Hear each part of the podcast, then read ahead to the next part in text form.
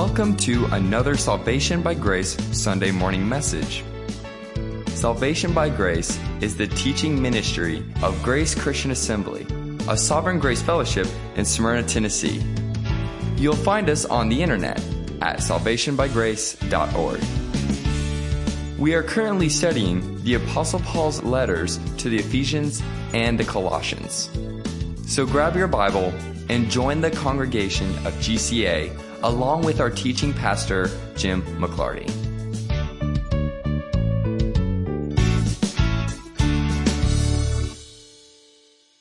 We are in Ephesians chapter 1.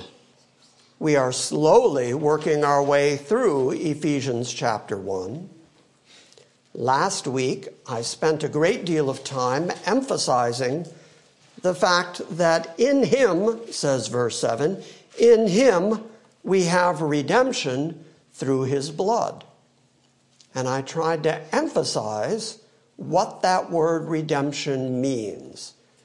It means to be bought off the slave market of sin, to be purchased by someone who actually paid a ransom price, and the ransom price that was paid was the blood of Christ, which he freely and graciously paid in order to buy us away from ourselves, away from our own sinfulness, away from our depravity, and away from the wrath of God. Because the wrath of God naturally abides on all mankind, and the only reason that we are not appointed to wrath is because Jesus did pay the ransom price. Having paid the ransom price, he bought us, he redeemed us. And that redemption is an everlasting redemption. In other words, once Jesus paid that price and bought you, you are permanently his. Nothing about that relationship can be changed. Because, after all, as we saw last week and as we're going to see again today, that relationship was determined by God before the foundation of the world. Wrote your name down in the Lamb's Book of Life, and then sent his Son to provide the propitiatory price that would satisfy fully the wrath of God, the justice of God, and the holiness of God, so that you receive from God not what you deserve, but instead you receive grace and kindness and everlasting love from God, though you are everything you are. I could kind of sit down now because that message right there that I have just told you is the essential message of the gospel. Christianity does have very particular definitions to it, and without those particular things, you don't have genuine biblical Christianity. There are some things about the Christian life, some things biblically, that we as Christians can discuss and argue about and debate. Theologians call that primary stuff versus secondary stuff. And they claim that there are secondary doctrines, and there are. For instance, if we're discussing whether Christians should go to a movie, that's a completely secondary thing because it's not really discussed in the Bible, and therefore Paul leaves it up to the conscience of the individual Christian. There are many things you can think of like that that aren't discussed in the Bible, but then churches will impose them on the conscience of people. And it becomes part of their tradition, but it's not necessarily biblical. Those are secondary issues. But everything that we're going to look at this morning is primary. Everything we're going to look at this morning is fundamental, basic Christianity. If you eliminate these essentials, you don't have biblical Christianity. So we are going to talk again this morning about the redemptive work that Christ actually fully accomplished. Now, the gospel in a nutshell can be wrapped up in saying Christ came to the planet, lived a sinless, spotless, perfect life, was crucified, was dead and buried, on the third day rose again from the dead, ascended off the planet, and currently sits at the right hand of God, and from there he will judge the quick and the dead. That is the essential gospel right there in its most simple form. But what we're looking at here in Ephesians, and what we're going to discover Paul writes over and over again, is the sound doctrine that lays behind the simple gospel. The simple gospel is that Christ died and resurrected, and that he was a payment for our sin.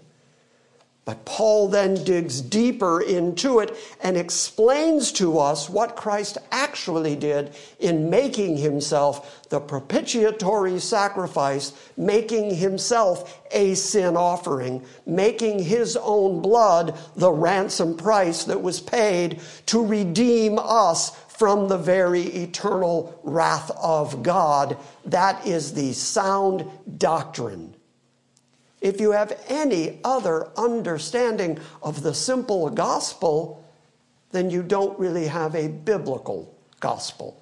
Here's what I mean by that. If you say it is up to you as an individual to choose Jesus, to make Jesus Lord and Savior, it's up to you to do the work and then God will respond to the work that you did the Bible doesn't say that anywhere. And if you impose that on the simple gospel, you have no longer described a biblical gospel. Does that make sense? The biblical gospel, as we saw last week, as we're going to see again today, the biblical gospel is God did it, God did it all, God did it completely, you didn't do any of it.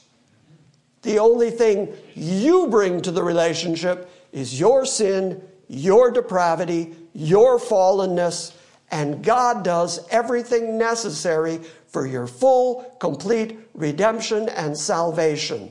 Therefore, God gets all the glory. You don't get any glory because God is, after all, Savior.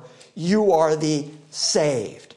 He is the gracious God you are the one who received the grace. He is the perfect, righteous, holy one. You are the depraved sinner. And the two of you are at enmity with each other. And you deserve the eternal wrath of God. You deserve outer darkness forever. You deserve hell eternally. That's what you deserve. And if you don't get it, it's only because God did what you couldn't do. And He designed it that way so that He Himself would get all the glory. And Paul is going to say that over and over and over again. So do not try to insert yourself into the salvation process outside of admitting that you are the sinner who received the grace from God. If you say, Jesus saves as long as you You've added something to the gospel. You've added something that doesn't belong there. The Bible doesn't say God saves as long as you get busy, clean yourself up, do more stuff, genuflect, say more Hail Marys, go to enough masses, go to enough stuff, then God will save you. The Bible doesn't say that. What the Bible says is that you, in your sinful, depraved state, had your life interrupted by an absolutely sovereign God who introduced himself to you, who revealed himself to you, who gave you the knowledge and the ability to understand what he was doing for you, so that you could read his word, so that you could comprehend that God. And in that word, he tells you that he chose to do all this before the foundation of the world. That's a biblical gospel. You didn't deserve anything God did for you. That's what makes it amazing grace. That's why we sang, Grace that is greater than all my sin. You'll notice that song did not say, Work that is greater than all my sin. Me of my own proclivities cleaned me up until I got better than all my sin. That's not the biblical gospel. The biblical gospel is you, in your utter sinful depravity, were saved by an absolutely sovereign, loving, gracious God. And that's how people get saved. And Paul said it, and he said it, and he said it, and he said it. And that's what we're going to look at this morning. Whether he is writing to Ephesus, which is a major port city, a great place from which to spread the gospel far and wide, whether we're looking at Colossae, which this particular study is looking at Ephesians and Colossians. This morning we're going to look at a bit of Colossians, and you're going to see that Paul wrote the exact same thing to them. Whether Paul is writing to Rome, the hub, the center of all theological and philosophical thought, whether he was writing to any major Christian outlet, he preached the exact same gospel every single time. And that gospel is grace, grace, grace, grace, grace, grace. You are sinful. You are depraved. You are, I love this word, saved. And that's really good news. Now, again, I could just sit down. Am I going to? Oh, no. No, I'm going to stand here and keep talking. Ephesians 1, verse 7. In Him, who's Him? I know we're a small group today, but you better talk back to me because it's going to be a really long morning if you don't. Who's Him?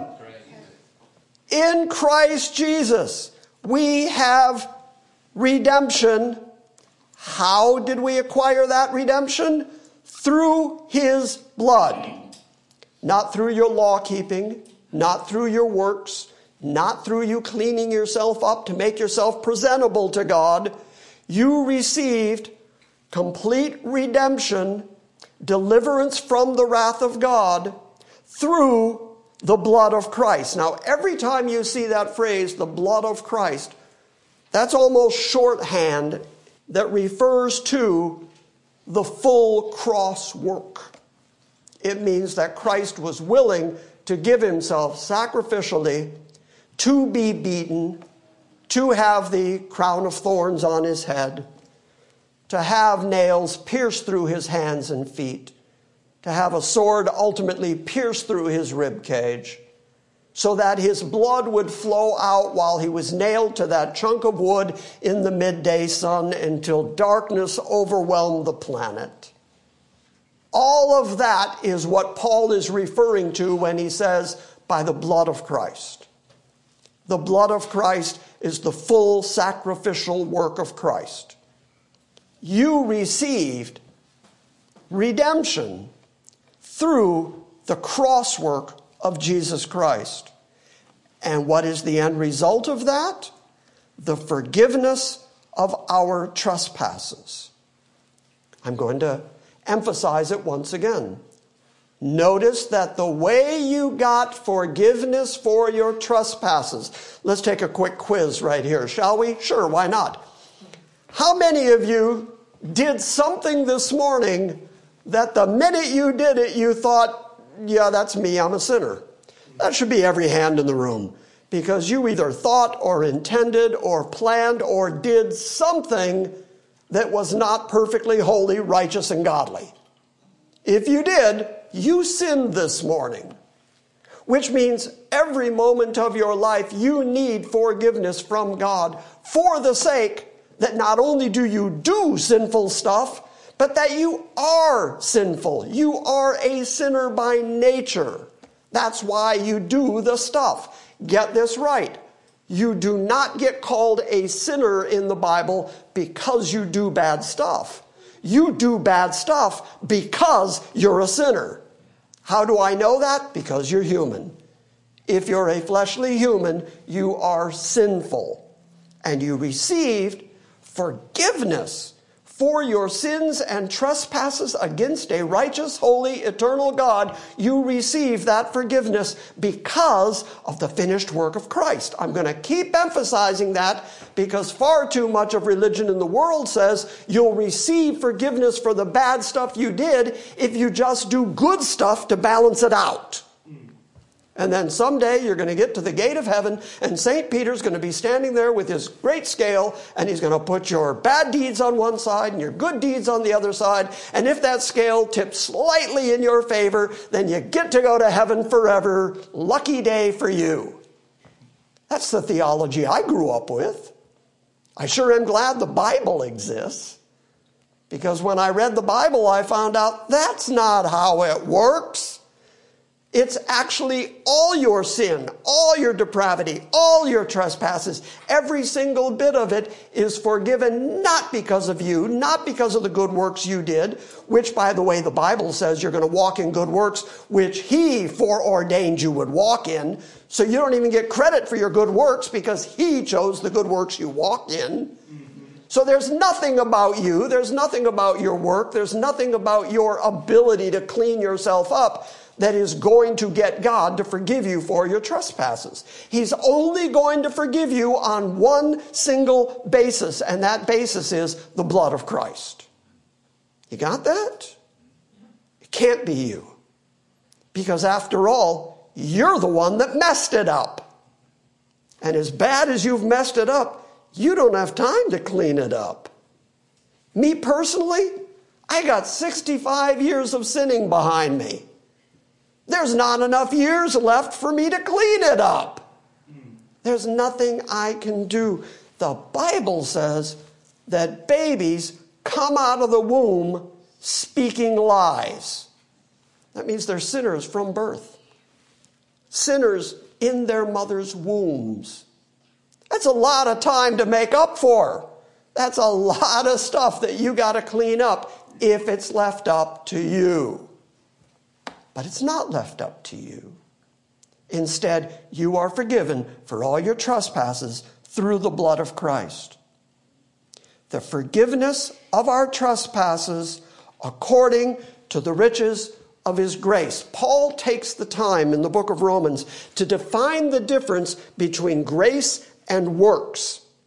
And he says, if God were to forgive you on the basis of your works, then that's a payment of a debt on God's part, and it's not grace.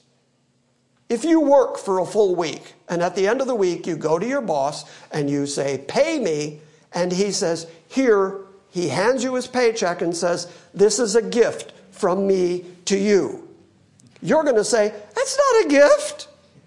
I earned that. And he's going to say, No, dig me, appreciate me because I graciously gave you this money. You'll say, That's not grace. I worked all week. You're paying me what you owe me. Okay, same thing according to the Apostle Paul. If you work for your salvation and then God rewards you as a result of your work, that's a payment of a debt that you earned, and it is not grace. Grace to be grace can't be deserved. Grace to be grace cannot be earned. Grace to be grace has to be something that God does out of His kindness and out of His loving heart according to His own will, according to His own determination. He's good to you because you don't and you can't and you wouldn't and you won't ever deserve it. You get the difference? If you work for your salvation and then God responds to you, that makes you the actor and God the reactor. And as I've been emphasizing for the last two weeks, in the matter of biblical salvation, God is always the actor. You are the one who is acted upon. And so, in him we have redemption through his blood, the forgiveness of our trespasses according to the riches of his grace, which he poured on us overabundantly. Superabundant amounts of grace were poured on you. Have you ever found yourself thinking, how could God save somebody like me? I mean, I can see God saving Leon. Leon's been living in my house the last couple of months. And I can see God saving Leon. Leon takes the time, he reads, he studies, he writes his notes, he pays attention to the word. I can see God being nice to Leon. Now, as I'm saying that, Leon is going, No. Leon shaking his head vigorously. That's the rattling sound that you hear. Leon does not agree with that statement, but from my perspective, I can see God saving other people. I just can't imagine that God would save somebody like me. Have you ever thought that? Well, that's why it is an overflowing superabundance of grace. It's grace upon grace, and then more grace, and then adequate grace with extraneous grace, with even more grace piled on top of that, because that's how God saves sinners. In Him, in Christ, we have, present tense, we own this redemption that was accomplished through the blood, through the cross work of Jesus Christ, resulting in the forgiveness of our trespasses according to the great riches of His grace, which He lavished upon us. That's a great sentence.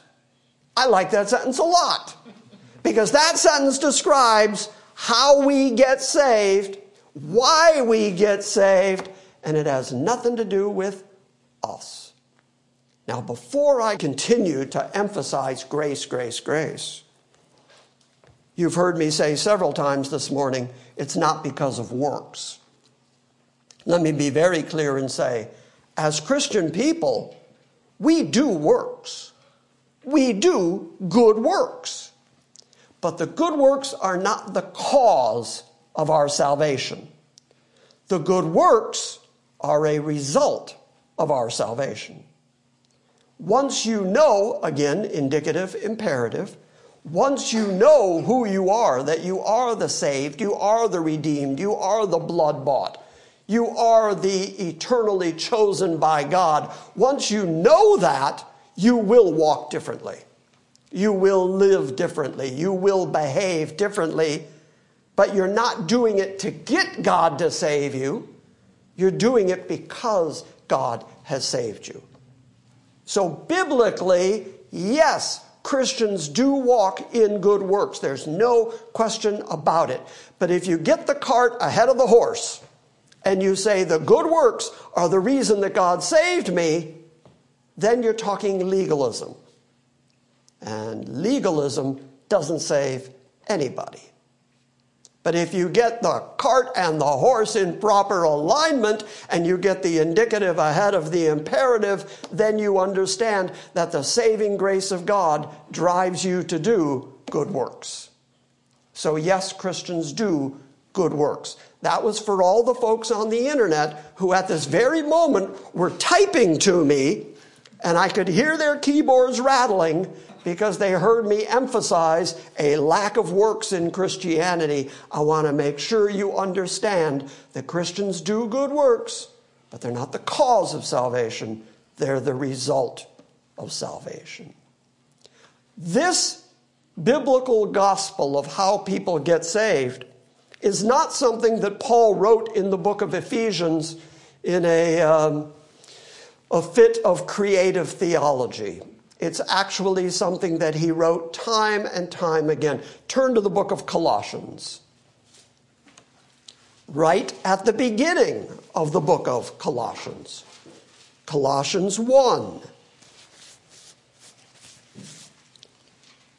Paul just couldn't be more clear or more precise about who did the saving and who the saved are. Colossians 1, I'm going to start reading in verse 13. For he rescued us. Notice how Paul put it. He rescued us. We are the rescued. We are not the fully capable. We are not the ones who cleaned ourselves up. We are not the ones who did stuff. We were rescued. A moment ago, I told you I love the word saved. If you're drowning and you're going down for the third time and it's all over, and suddenly somebody from a boat reaches down, grabs you, plucks you up out of the water, he saved you. That's what this word saved and this word redeemed and this word rescued is getting at. In fact, I've misstated the case. I said you're going down for the third time. The biblical description of you is you're already dead. You're already drowned in your trespasses and your sins. You are spiritually fully incapable that means you needed somebody to pluck you up from your dead state, make you alive again, rescue you from yourself, and save you utterly and completely because not only are you incapable, you're dead. So Christ rescued you, and you need rescuing. Because I know some of you, and some of you need rescuing. For he rescued us. Who's Paul writing to? Not just the Colossians. Who's he writing to? He's writing to the saints. He's writing to those who have been elected by God. He's writing to the church. When he uses the word us, he isn't saying us human beings, us everybody who ever lived. He's saying us who have faith in Jesus Christ. For he rescued us from the domain, which means from the authority of darkness. That's your natural state. You live under the authority of the darkness of this world, your own sin, your own depravity, your own spiritual deadness. You live naturally in the dark the phrase that David Morris used to use, and I'm just always amused by this phrase. He said, Paul describes it like a blind man in a pitch black room chasing a black cat who isn't there. That's how we are as blind men groping in the dark, searching for we don't know what. That's the state we are in when Christ Jesus finds us and rescues us from our darkness and transferred us to the kingdom of his beloved Son, in whom we have redemption. Remember everything that I've been telling you about the word redemption? In his beloved Son, in Christ, we have utter and complete price paid, the ransom price has been forfeited to God. Therefore, the propitiation of that blood has fully satisfied the wrath of God so that God is no longer angry toward us, so that we can be adopted into the family, so we can be placed as sons and daughters within the family of God, and all of that redemption is done through the beloved Son, who rescued us from our darkness and transferred us into his kingdom of light. What did you do? Nothing. You're the one who was acted upon. You're the one that was rescued. You're the one who was dead. He rescued us from the domain of darkness and he transferred us to the kingdom of his beloved Son, in whom we have redemption, the forgiveness of sins. Notice that Paul defined the redemption in Colossians 1 exactly the way he defined it in Ephesians 1. We have redemption, the forgiveness of our trespasses. We have redemption, the forgiveness of all of our sins. That's a full, complete, eternal redemption. Once you have been bought by the Savior of the world, you belong to Him and He will not lose you because He's the one who did the work. If He paid the ransom price for you, if he was willing to spill his blood for you, if he was willing to take the wrath of God for you, and then he managed somehow, through some accident, to lose you, that means that the work that he finished was not a full, complete, finished work. It means there was some error in the work that let you slip between the cracks. But that's not the redemption that's described in the Bible. Instead, it is an eternal redemption fully accomplished by a fully sufficient Christ. The salvation that Christ brought into your life is something that was fully done perfectly. He is a perfect Savior who saves perfectly. He never lost anybody who he died for and he knew full well what you were going to be like when he chose to rescue you. You are the rescued. You are the saved. You are the redeemed. Now act like it. Now walk that out in your life. For he rescued us from the domain, from the authority of darkness, and he transferred us to the kingdom of his beloved Son, in whom we have redemption, the forgiveness of our sins. He, Christ, is the very image of the invisible God.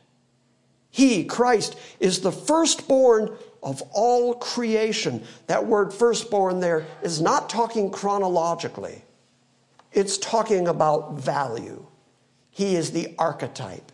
He is the first one. He is the superior one over everyone and everything else. He is the firstborn of all creation. For by him, or in him, all things were created, both in the heavens and in the earth, visible and invisible, whether thrones or dominions or rulers or authorities. By the way, Paul is not just speaking of earthly kings there, he's talking about heavenly dominions and thrones and rulers and authorities, as well as the earthly dominions and thrones and authorities. He created all of them, whether thrones or dominions or rulers or authorities all things have been created through him and for him. You want to know why you're alive today? For him. That's why you exist. The Greek philosophers argued extensively. You can read the tomes, you can read the books, you can read the amount of ink that was wasted trying to answer the question, why are we here? Of course, the Greek philosophers started by eliminating God from the equation and then trying to explain why it is that humans existed. Why are we here? The only correct answer is the biblical answer we're here for Him. We're here to glorify Him. He saved you utterly and completely so that through all the ages to come, in eternity future, you will worship and praise and glorify Him and the glory of His grace, and that's why you exist. He knew before he did anything, before he made the planets. He wrote names down in the Lamb's Book of Life. The reason it's called the Lamb's Book of Life is because those are the people that belong to the Lamb.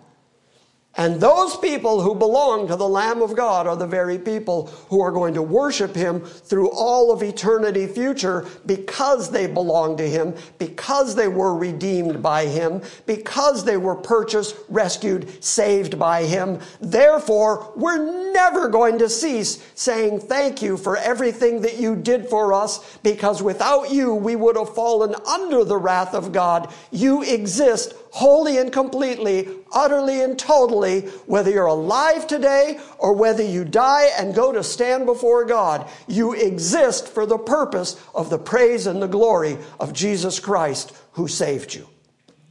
That's why you exist. For by him, all things were created, both in the heavens and on the earth, visible and invisible whether thrones or dominions or rulers or authorities, all things have been created through him and for him. He is before all things, or he existed prior to everything. And in him, all things hold together. In other words, all things endure. All things exist at this moment because he's the one holding them together. He is also the head of the body, the church.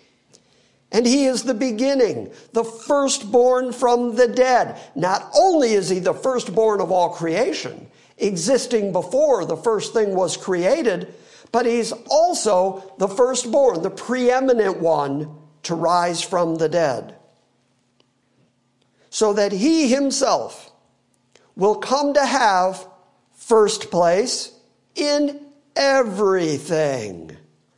For it was the Father's good pleasure for all fullness of deity to dwell in him, and through him to reconcile all things to himself, whether things on earth or things in heaven, having made peace through the blood of his cross. Okay, so Paul just told the Colossians that the whole reason that we exist is for Him, for the purpose, for God's good pleasure, so that everything would be wrapped up in Him, whether things on earth or things in heaven, because He made peace through the blood of His cross. Everything, all things that are reconciled will be reconciled through him so that he gets all the glory in Ephesians 1. You don't have to turn there. We read it last week. We're going to continue reading it. Verse 9, Ephesians 1 He made known to us the mystery of His will according to the kind intention which He purposed within Himself with a view to an administration suitable to the fullness of times, that is, the summing up of everything in Christ. Things in the heaven and things upon the earth. It's all summed up in Christ. It's all to Christ's glory. He said it in the book of Ephesians. He says it in his letter to the Colossians. This is fundamental to Pauline Christianity. The reason that God in Christ did everything the way they did it was so that it would all be summed up, it would all be wrapped up to the glory of God through Christ, his finished work. He gets all the praise, he gets all the glory. I'm going to say it again. Where are you in that equation? What did you do? What did you accomplish in all that? In everything we've read so far, how much of it was dependent on you? None of it. Because it was decided before anybody was here. And it was determined by an absolutely sovereign, all powerful God, who then went about the work of making sure that everything turned out exactly the way he decided it was going to turn out to an administration suitable to the fullness of time, the summing up of all things in Christ, the things in heaven, the things in earth. He gets all the glory. It's all about Him. It's all a result of grace. It's not about you. You ought to be praising Him. You ought to be thanking Him and glorifying Him because He did all that for you and you didn't deserve the smallest bit of it. That's what I mean when I say the word grace. That's why we're Grace Christian Assembly. That's why our website is Salvation by Grace.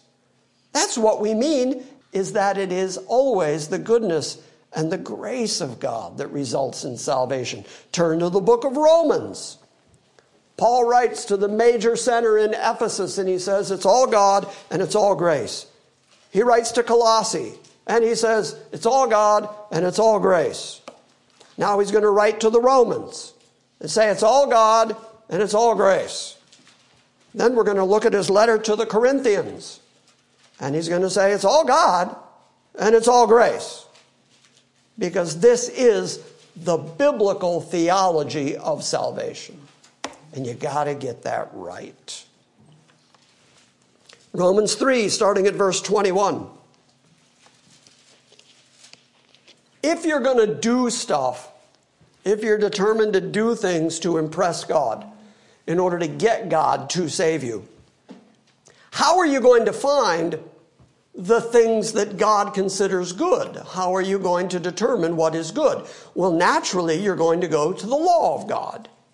And you're going to look at the law of God in order to find out what good things you ought to be doing to impress God. Romans 3:21 But now apart from the law the righteousness of God has been revealed. Apart from the law all the law could do is show you what a guilty sinner you were. All the law could do is stand there and say, You're wrong, you're wrong, you're wrong, you're wrong. Oh, and you're wrong again. Oh, and that one was wrong. That's all it can do. It can't bend, it can't help you, it can't pick you up when you stumble. It can't aid you in any way. All it can do is accuse you of how wrong you are.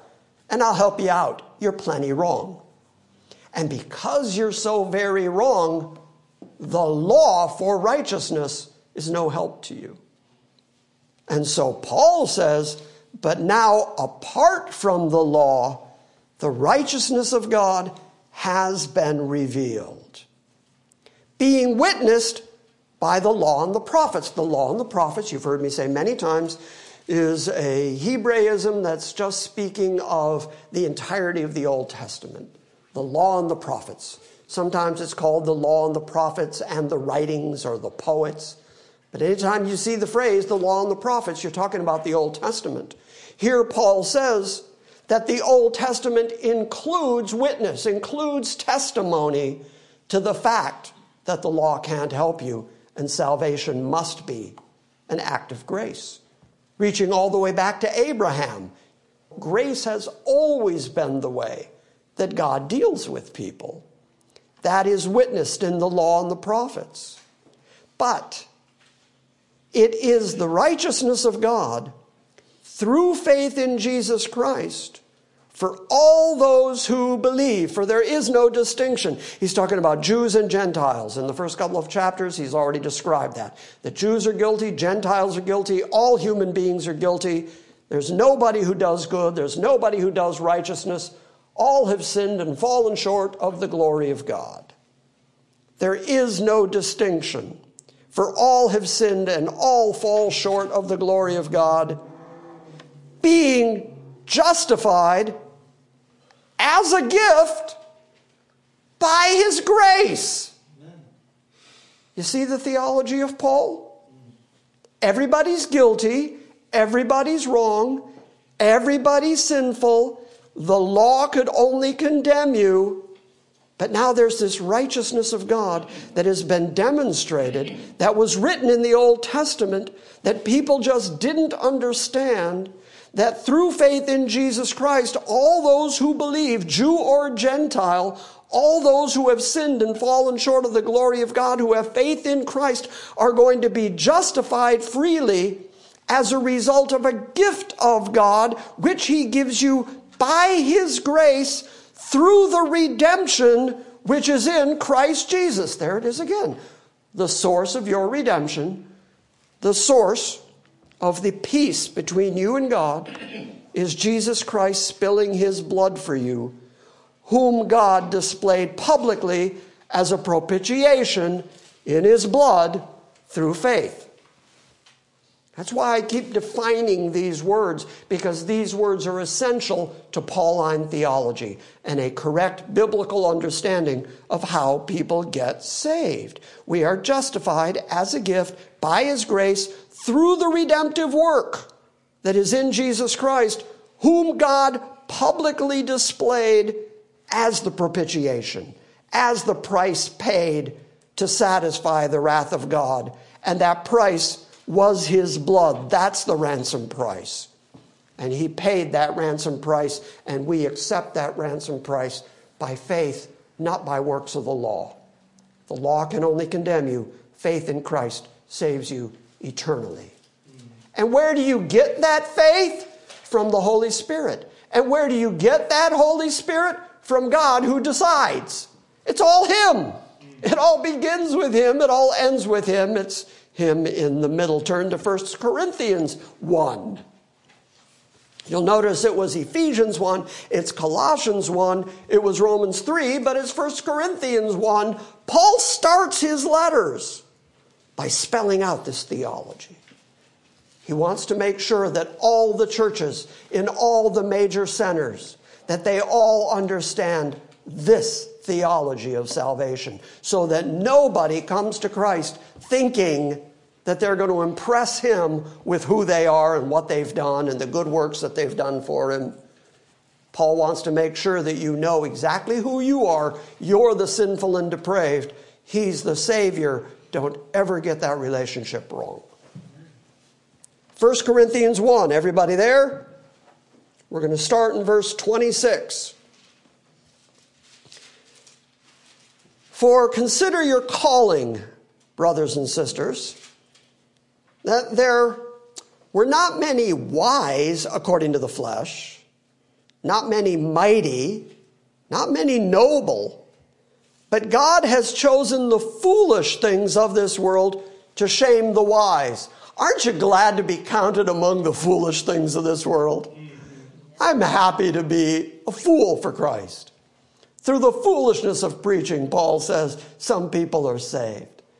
I'm happy that while God was passing over some of the mighty, some of the wise in their own conceit, wise in their own flesh, people who thought they were strong enough or noble enough or good enough that God would have to save them, God passes over them and has already chosen the foolish things of the world to shame the wise and God has chosen the weak things of the world to shame the things which are strong. And he has chosen the insignificant things of the world and the despised God has chosen. The things that are not, so that he may nullify the things that are. Okay, so let's talk about you. How does God see you according to this bit of Pauline writing? He sees you as foolish. He sees you as weak. He sees you as insignificant. He sees you as despised. He sees you as the things that are not.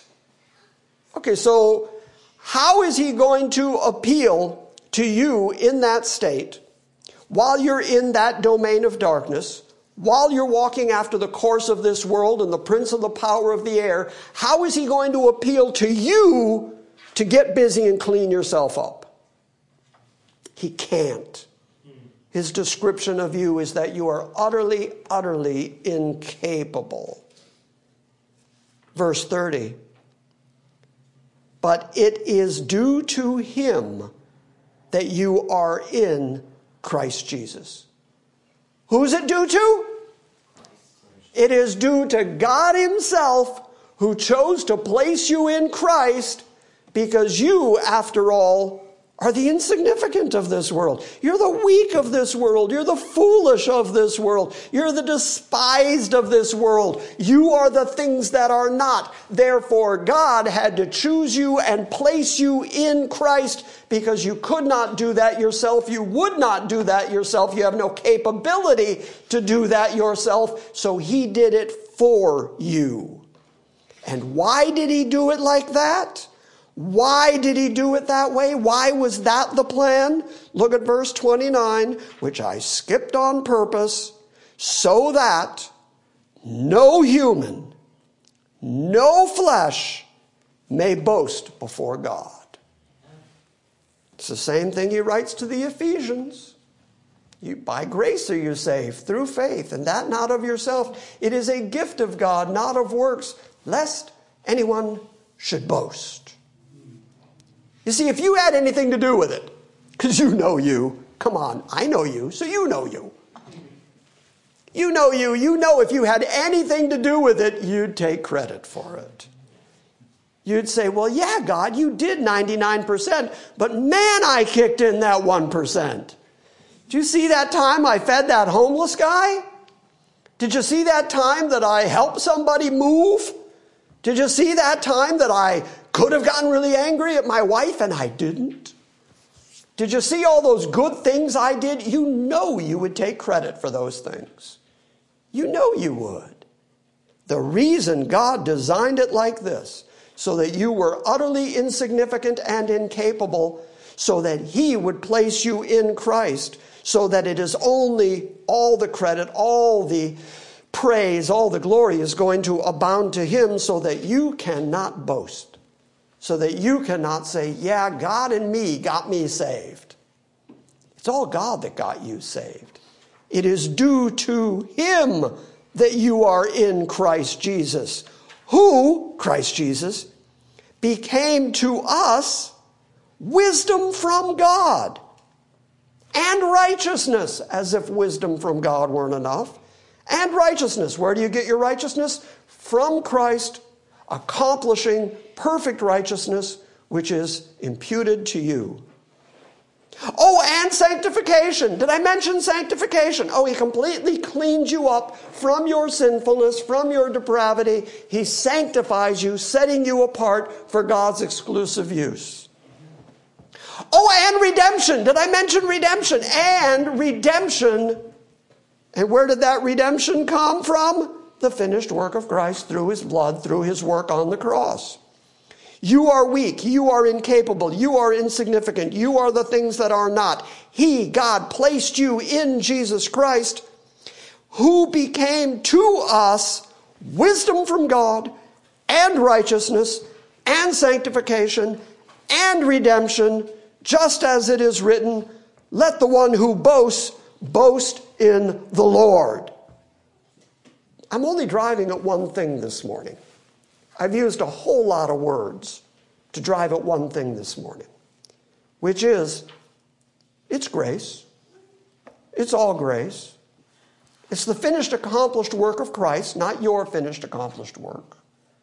And it is a result of Christ willingly giving himself as the propitiatory price, making himself a sin sacrifice, making himself the ransom price, so that you yourself could be accepted by God and have peace with God, so that you can glorify Christ for all of eternity. That's the reason you exist. That is the biblical description of salvation. He's the Savior, you're the saved. Back to Ephesians 1. Starting again in verse 7. I'm trying to get past verse 7. In him we have redemption through his blood, the forgiveness of our trespasses, according to the riches of his grace, which he lavished upon us. Does that sentence make more sense to you now that we've looked at all those other passages and picked apart all those words? My hope is that you recognize the astounding grace of God that would write such words about a worm like you. He gets all the glory, He gets all the praise. Let's see if we can just read to where we left off last week. In him we have redemption through his blood, the forgiveness of our trespasses according to the riches of his grace, which he lavished upon us. In all wisdom and in all insight, he made known to us the mystery of his will according to the kind intention which he purposed in Christ with a view to an administration suitable to the fullness of times, the wrapping up of times, that is, the summing up of all things in Christ, things in the heavens, things upon earth. In Him also we have obtained an inheritance, having been predestined according to His purpose, who works everything after the counsel of his own will, to the end that we who were the first to hope in Christ should be to the praise of his glory.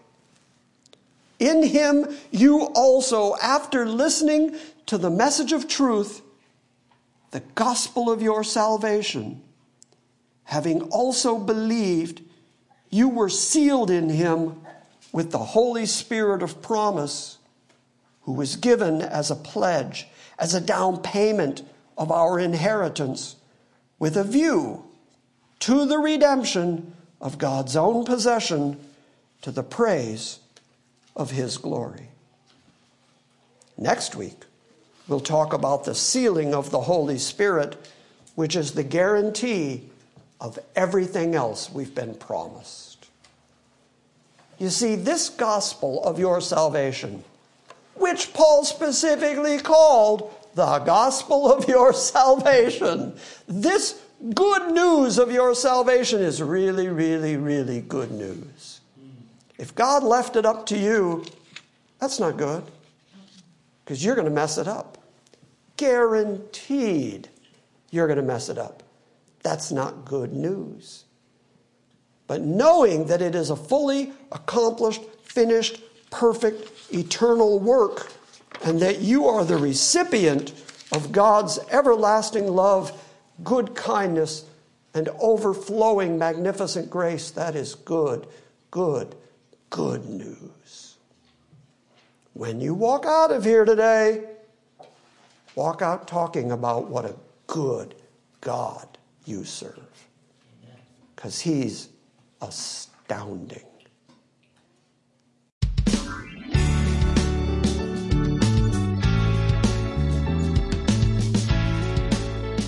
Thank you for listening to this week's Salvation by Grace Sunday morning message. We encourage you to visit our website at salvationbygrace.org for books, Q&As, and our ever-expanding archive of audio sermons. We invite you to join us next time when we gather around the Word and study the sovereign grace of God.